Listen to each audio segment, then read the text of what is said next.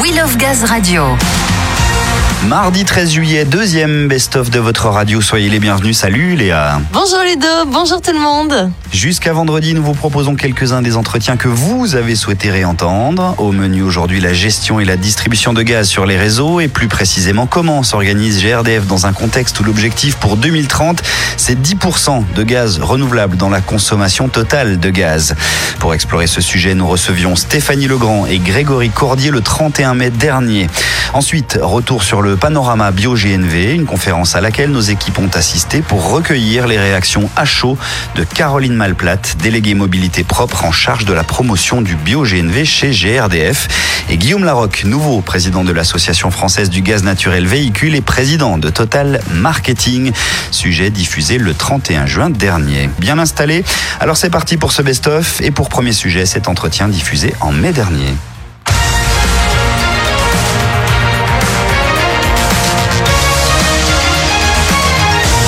Historiquement, le système gazier a été conçu pour acheminer le gaz des réseaux de transport vers les réseaux de distribution. Avec le développement des gaz renouvelables, il faut donc faire face à une nouvelle problématique, l'arrivée de nouveaux flux de gaz. Cette augmentation des injections de gaz peut conduire à la saturation des réseaux. Plusieurs solutions techniques existent pour juguler ces flux et développer les capacités d'injection. Et c'est de tout cela dont on va parler avec Samuel et ses invités, Stéphanie Legrand et Grégory Cordier. En ligne avec nous, Stéphanie Legrand, chargée de projet à la DTI, et Grégory Cordier, chef de projet rebours distribution-distribution en région Est. Euh, bonjour à tous les deux. Bonjour. Alors ensemble, on va parler des solutions pour contenir les nouveaux flux de gaz attendus avec le développement des gaz renouvelables sur le réseau GRDF. Alors Stéphanie, qu'est-ce qui est prévu pour éviter les saturations du réseau? Ce qui est prévu, c'est des analyses d'une zone géographique par les équipes Berg et MOA en région. Ces équipes-là vont regarder un territoire, analyser les gisements de biométhane, les biométhanes déjà existants et regarder les structures de réseau déjà en place. En confrontant ces différents items, les équipes vont pouvoir déterminer les solutions technico-économiques les plus favorables pour pouvoir accorder l'intégralité du biométhane. Donc ces solutions, c'est des solutions classiques que l'on connaît bien, du raccordement, des maillages, mais aussi des solutions innovantes telles que les rebours. Les rebours, c'est une installation industrielle qui va comprimer le gaz d'un niveau de pression inférieur de la distribution vers un niveau de pression supérieur. Et donc pour définir les secteurs où ces rebours, entre autres méthodes, seront nécessaires, on passe par des analyses géographiques dont vous parliez, qu'on appelle les zonages. Exactement. C'est des zonages qui sont faits avec les autres opérateurs de distribution et de transport de la zone et qui sont validés par la Commission de régulation de l'énergie, la CRE. D'accord, on analyse une zone géographique, on étudie les quantités de gaz existants et on décide en fait de la solution adaptée au secteur, que ce soit raccordement, maillage ou rebours. Et dans certains cas, on peut aussi cumuler les méthodes. Tout à fait. Dans certains cas, on va cumuler différentes solutions. Grégory, comment ça se met en place concrètement dans la région Est? Vous êtes en pleine expérimentation du rebours, à ce que j'ai cru comprendre. Oui, tout à fait. Donc, au niveau de la région Est, on a mené un projet sur le secteur de Troyes et c'est une toute première euh, en France. C'est un rebours distribution-distribution. C'est un projet qui a été mené euh, complètement euh, par GRDF et donc il vise à faire remonter du gaz d'un étage de pression de la MPB sur un étage supérieur. Il a été mis en service dernièrement en septembre 2020. J'imagine que puisqu'on est sur une expérimentation, on a des bénéfices, des résultats à en retirer comme euh, tu l'as dit, donc c'est une expérimentation et donc elle a plusieurs aspects. Le premier aspect, du coup, c'est dans la phase euh, projet. Ça va permettre euh, de vérifier si, en termes de planning et puis de coûts associés, on est dans le respect de ce qui avait été prévu. Et donc là, on a déjà du retour d'expérience sur cet aspect-là. Finalement, c'est pas tellement la technologie qui est vraiment nouvelle, qui a eu un impact sur le, le planning, mais plus l'environnement et ce qui peut se passer autour du projet, comme la coordination avec d'autres chantiers, la SNCF ou encore l'évolution de la réglementation euh, haute caractéristique. Donc euh, c'est plus ces, ces points-là qui ont eu un impact sur le planning euh, du projet. Et puis en termes de coûts, on est autour de 1 million d'euros, donc on respecte l'enveloppe qui avait été prévue initialement. Puis cet été, on va pouvoir le faire fonctionner un petit peu plus longuement pour voir en termes de fiabilité est-ce qu'il répond à nos attentes. Et en fonction de ce retour d'expérience-là, ben, on pourra voir si il sera démultiplié dans d'autres régions il sera mis en place ailleurs euh, en France. mais je pense que déjà un été de fonctionnement, ça nous donnera une bonne idée. Donc on en saura plus à, l'hiver prochain. On se donne rendez-vous en septembre pour faire un, un petit bilan d'étape. Oui, très bien, tout à fait. Bon, je vous remercie tous les deux pour cet éclairage. Merci. Merci. We Love Gaz Radio. Et on en vient à notre deuxième rediffusion de ce mardi, Léa. Oui, et il est encore question de gaz vert avec ce sujet sur le panorama BioGNV que vous avez à nouveau voulu écouter. On vous propose un reportage qui a été diffusé le 30 juin dernier.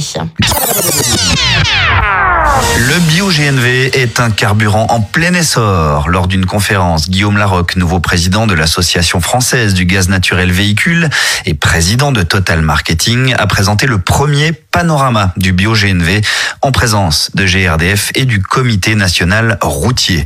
Un état des lieux qui a permis de détailler la dynamique du carburant plébiscité par les collectivités, la grande distribution et les transports. Il ressort ainsi qu'un bus sur trois mis en circulation en 2020 roule au bio-GNV GNV et qu'un quart des 175 stations d'avitaillement ont été mises en service l'an dernier.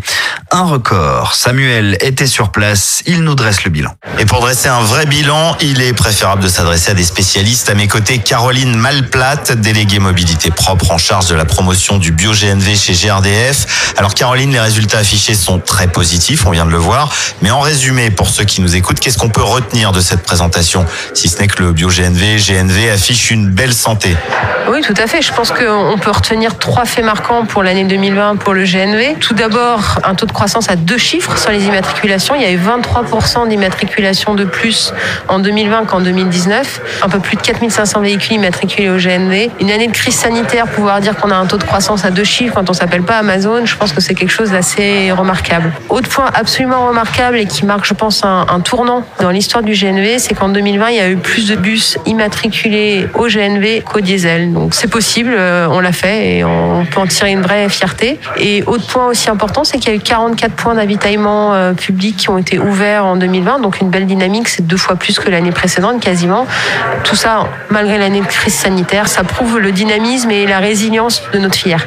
Ce dynamisme, il ne vous a pas échappé non plus, Guillaume Larocque. En tant que jeune président de l'AFGNV, vous allez certainement dans le sens de Caroline, mais quel bilan vous dressez de ce qui vient d'être dit et présenté? C'est plutôt positif, plutôt encourageant, non? C'est encourageant parce qu'on a déjà des réussites présentes, c'est-à-dire que le GNV, euh, on voit bien que son développement est très dynamique, même au cours des derniers mois, donc c'est très encourageant. Et puis surtout, de surcroît, le GNV, c'est une énergie du futur. Donc effectivement, c'est très encourageant à deux points de vue, présent, futur. Et il est important de souligner que malgré cette période de crise sanitaire où les transports ont été au ralenti, la courbe a continué sa progression. Ça démontre bien l'engouement pour le bio-GNV, GNV, notamment pour les transports routiers, pour les transports de marchandises et de personnes. La croissance se poursuit même dans des périodes difficiles et ça, c'est un très bon signe. Tout à fait. Et si on regarde la courbe depuis 2014 jusqu'à 2020, elle est très clairement en croissance. Il n'y a pas de doute là-dessus. Il ne faut pas regarder euh, une année qui, de surcroît, 2020 est une année absolument atypique, mais qui, malgré tout, génère une croissance, comme vous le dites. La croissance est bien là. Beaucoup de transporteurs, que ce soit des transporteurs de marchandises ou de voyageurs, euh, demandent à avoir, euh, un, du conseil, et puis deux, effectivement, de pouvoir rentrer dans cette énergie. C'est très encourageant pour l'ensemble de la filière. Alors vous l'avez récemment déclaré, le GNV BioGNV n'est pas la solution de l'avenir, mais assurément une des solutions, notamment pour décarboner les transports. Et le GNV BioGNV est en train de démontrer qu'il a une place prépondérante dans ce mix énergétique à venir. Fort de cette croissance constatée pour le BioGNV GNV, quels sont les grands chantiers à venir pour la filière? Bah, Les chantiers, on a vu aujourd'hui, il y avait une présentation tout à fait intéressante sur le bio. Il faut vraiment continuer à travailler sur le bio GNC à plusieurs titres. C'est un, effectivement, répondre aux nombreuses questions qui nous sont posées sur la capacité de production. La deuxième grande priorité, c'est effectivement donner des perspectives. Personne ne détient la clé seul. Pour le bio en particulier, les énergéticiens sont concernés bien sûr, les OIM, les fabricants de matériel aussi.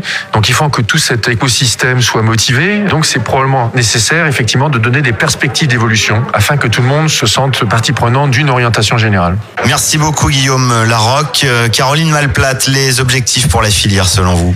Il y a des marchés qui sont peut-être émergents parce qu'aujourd'hui, on a deux marchés matures qui sont les bus et les bennes à ordures. On a le marché du poids lourd qui est en plein dynamisme et qui croît euh, très fortement, tiré par notamment la grande distribution et la messagerie. Et on a un marché émergent qui est le marché de l'autocar aujourd'hui qui progresse plus 190% d'immatriculation en 2020. Et donc euh, les chantiers, bah, c'est de continuer à aller euh, voir les prospects pour les informer l'existence du GNV. Et d'ailleurs l'ambition de la délégation GNV, c'est que tout transporteur de personnes ou de marchandises, et au moment où il est amené à changer sa flotte, qu'il ait été préalablement informé de l'existence du GNV. Et quand on le connaît, on l'adopte. L'essayer, c'est l'adopter. Voilà, le slogan est tout trouvé. Merci pour ces éclairages au terme du premier panorama du bio-GNV. Voilà donc pour ce reportage. Belle preuve de la tendance énergétique de demain dans les transports. On retiendra hein, que l'an dernier, le nombre de bus immatriculés au bio-GNV a dépassé celui des immatriculations diesel avec une courbe en constante évolution. Et voilà donc pour ce deuxième best-of. Demain 14 juillet oblige pas d'émission. On va se retrouver jeudi pour un autre best-of. Mais avant de se quitter Léa, un autre coup de cœur estival dont tu voulais nous parler. Nous sommes en plein cœur des vacances scolaires. Ça y est, alors peut-être que vous partez dans longtemps, peut-être que vous faites partie euh, des gens euh, qui seront en vacances fin août comme moi. Eh bien, sachez que pour vous occuper, pour vous changer les idées, pour profiter du soleil, il y a plein d'options et pour en profiter en famille, moi je vous propose d'aller par exemple sur le site Eurosport où on a recensé toutes les meilleures bases de loisirs de France. Comme ça, il y en a pour tous les goûts, il y en a pour tout le monde. Elles sont recensées avec les endroits où vous allez pouvoir faire du VTT, où vous allez pouvoir euh, vous baigner où il y a des baby-foot humains, où c'est adapté pour les plus petits, où la baignade est surveillée. Voilà, ça c'est très important. Les ouvertures, tout est recensé, de quoi vous faire plaisir, de quoi vous occuper, et surtout de quoi avoir un petit goût de vacances, peut-être avant l'heure.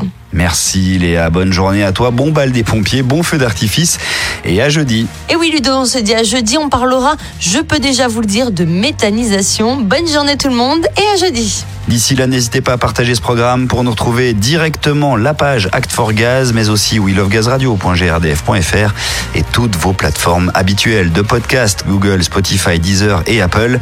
Portez-vous bien. We Love Gaz Radio.